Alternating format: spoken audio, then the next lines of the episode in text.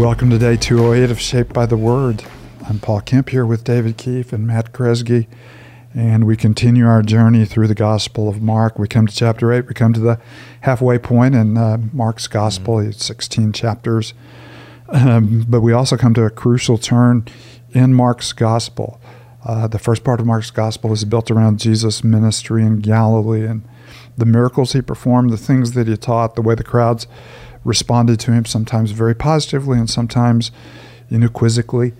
Uh, but here we turn toward Jerusalem, and the next part of Mark's gospel will emphasize the journey to Jerusalem. And the journey to Jerusalem, Jesus clarifies the call of discipleship, you know, to his followers and to the crowds. This is what it means to follow me. And of course, he paints a vivid portrait of what it means to follow him by saying, I am going to Jerusalem not to be coronated as your king, but to die you know, death on the cross. And, and so the cross becomes the very heart of our call to discipleship and of his obedience to the Father. So we pick up in Mark chapter 8. Before we read, let's um, offer ourselves in this moment to the Lord. Uh, David, why don't you lead us in prayer? Yeah, let's pray.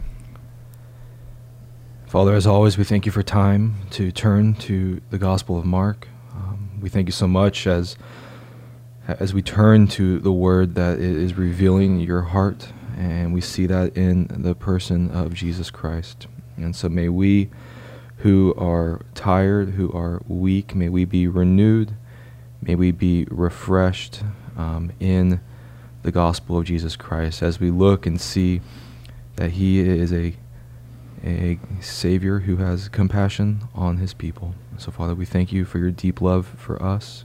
May we um, be your people here in this place for your glory and our joy. We pray this all in the name of Jesus. Amen. During those days, another large crowd gathered.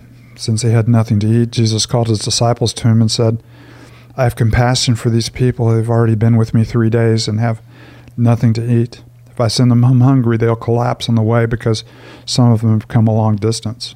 The disciple answered, But where in this remote place can we get enough bread to feed them? How many loaves do you have? Jesus asked. Seven, they replied.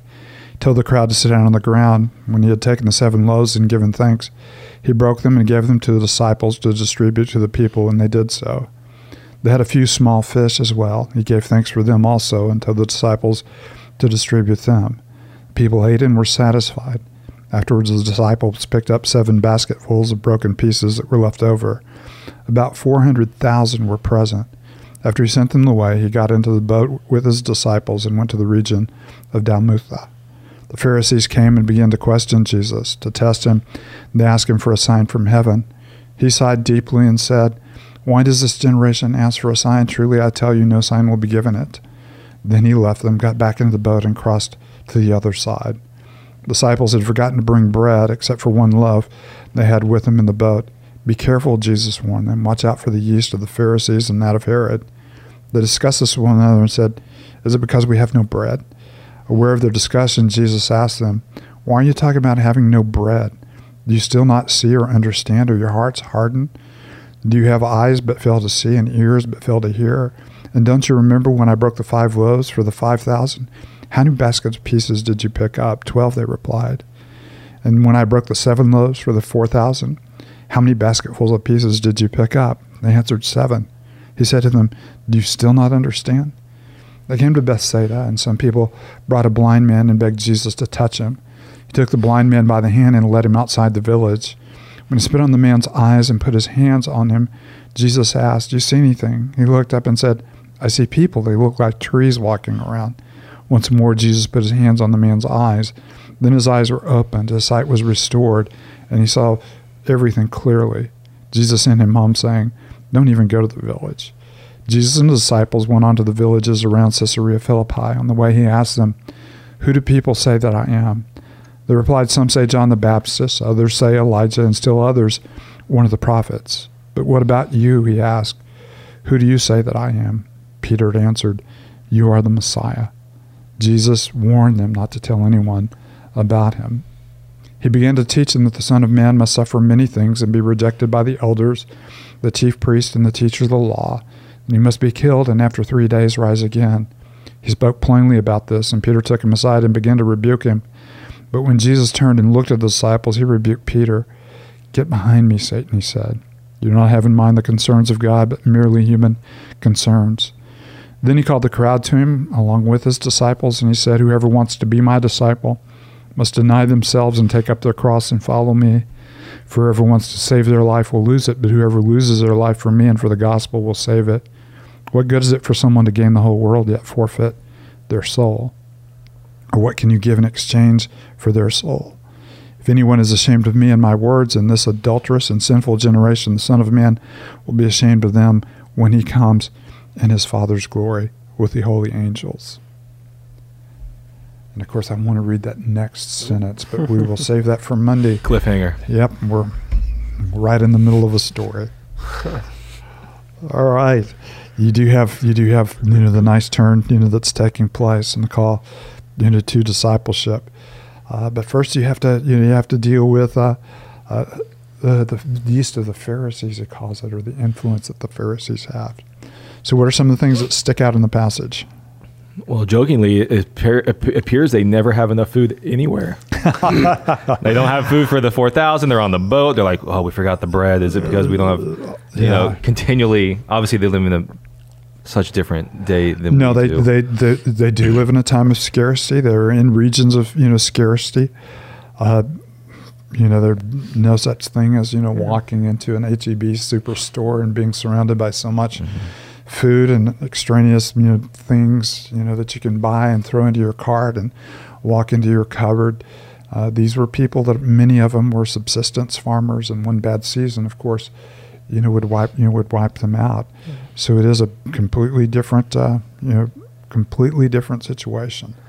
Yeah, I I think you know, I used to read these and just be so focused on the the miracle of you know how he fed them that I miss that, I, and I would miss why they were there in the first place. You know that the reason they don't have food is because Jesus had been so compelling that they were willing to stick around and stay around for you know what three days. He says they've been with me. You know, and, and just seeing. I mean, he, I, there's Bible teachers I enjoy, but I'm not willing to forego three days of meals to hear them, you know, speak and preach. And yet there would have been something so compelling about Jesus that I'm sure maybe they brought some food initially and over time it's it's gone or dwindled or whatever it looks like. But I mean Jesus would just he would have been so compelling and and then again you see the heart. You know, I have compassion for these people. Um, Which has been a constant refrain. Yeah. Mm-hmm. Uh, having compassion on the crowds, uh, not only because of you know the uh, you know their devotion to his message, but their you know, like sheep without a shepherd, and because of their deep hunger. And I, I, love this. You know, they've been with me three days, so I'm guessing they probably brought an initial lunch with them. Yeah. yeah. And that's been gone for two and a half days, you know, now. yeah. And maybe, you know, snacking. Kids are whining, you know, maybe. You know, just, yeah. a, just a little bit, you know, as a part of it. And he said, you know, if we send them away now, they're going to collapse, you know, on, on the way home. So it is kind of a dire, you know, circumstance. And it is a people that are deeply dedicated to hearing him and to what you know what he was saying. Well, and it's so cool that in this dire circumstance, Jesus provides, right? That they go with him. The the people ate, and they were satisfied. And obviously, that happened here with the food. But us, in a, in a spiritual way, at our dire circumstances, we can go to Christ and be satisfied. Yeah.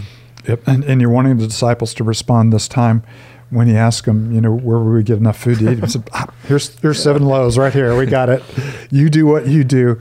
Uh, we do what we do."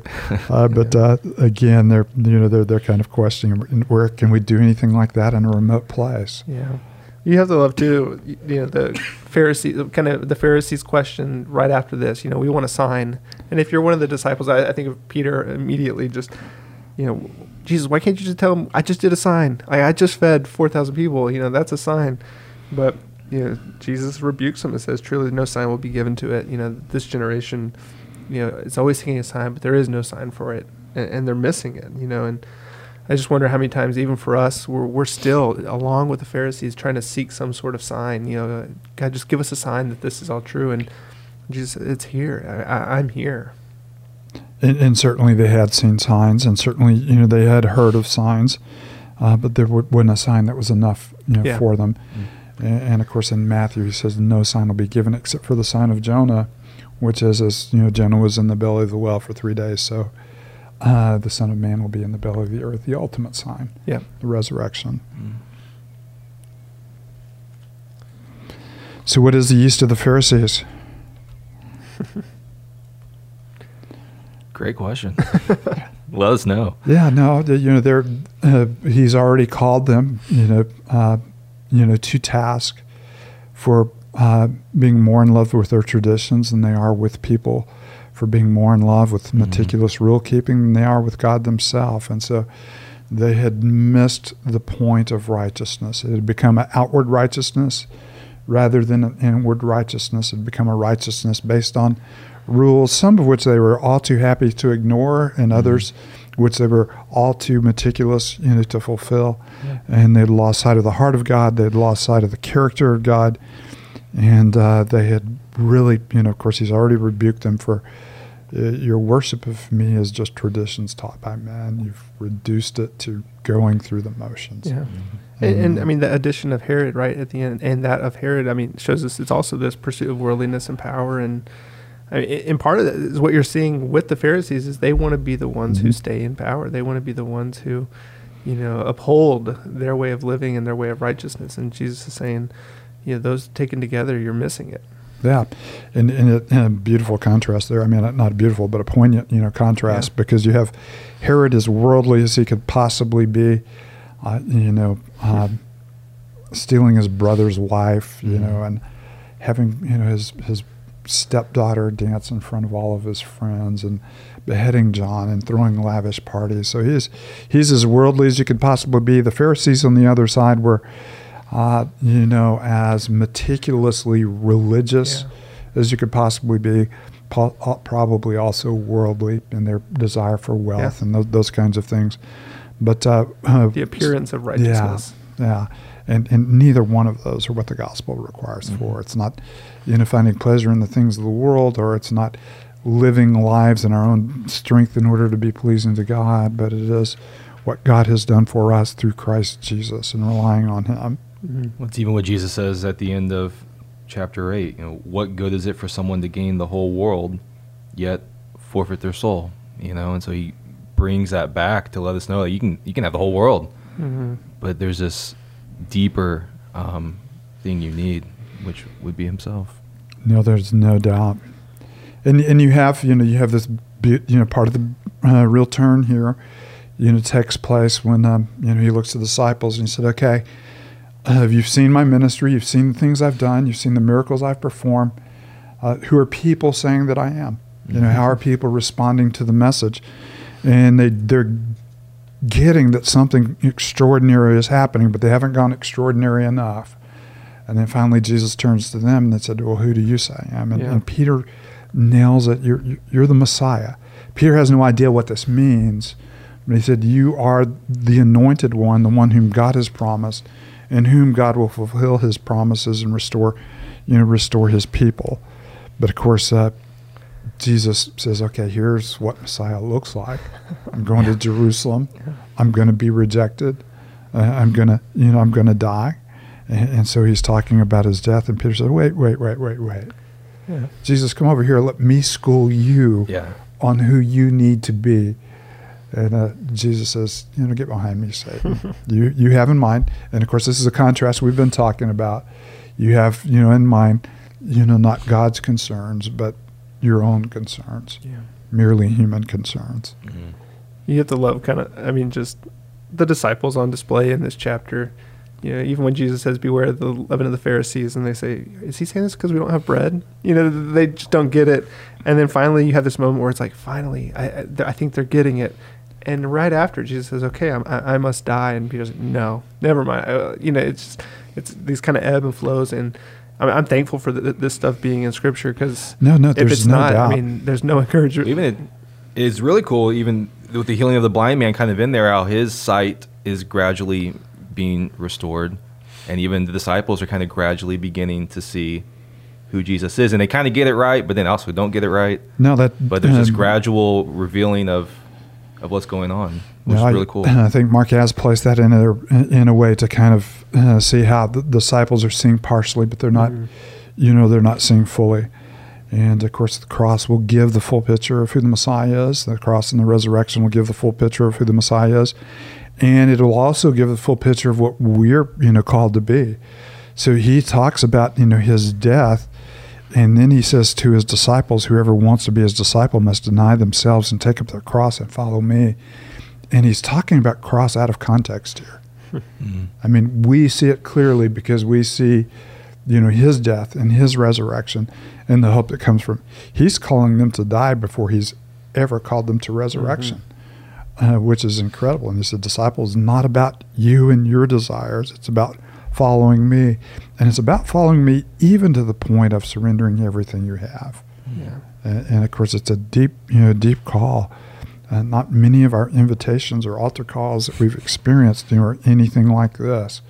You know, deny yourself, take up a cross, and follow me. If you want to save your life, you're going to lose it. Whoever loses life will find, you know, for me and for the gospel will find it. And, and of course, this is the the call of discipleship. Mm. All right, we've come to the midway point, and we have made the turn. So we will see you next Monday. We've given you a couple of psalms to read for the Yeah. weekend, and we hope to see you in, in worship uh, on Sunday. Uh, Matt, why don't you lead us out with a word of prayer? Father, would you continue to fix our eyes on you? Uh, thank you for this text. Thank you for the reminder of the hope we have in Christ Jesus. And and Father, we along um, with with Peter declare that you are the Messiah, uh, and we trust in you. Thank you um, for the salvation that we have in you. Thank you. Um, as we think about the way of the cross and in our own lives, and, and we're reminded of so many times where we choose um, our own pleasures, the things of the world, and those things that um, we think will satisfy. Um, that Father, you give us much grace and draw us back to you, and so we pray for that. We repent of um, the thing of our sin, of the things that we thought would satisfy. Um, God, set our hearts back on you. Um, we believe, help our unbelief. It's in Christ's name we pray. Amen.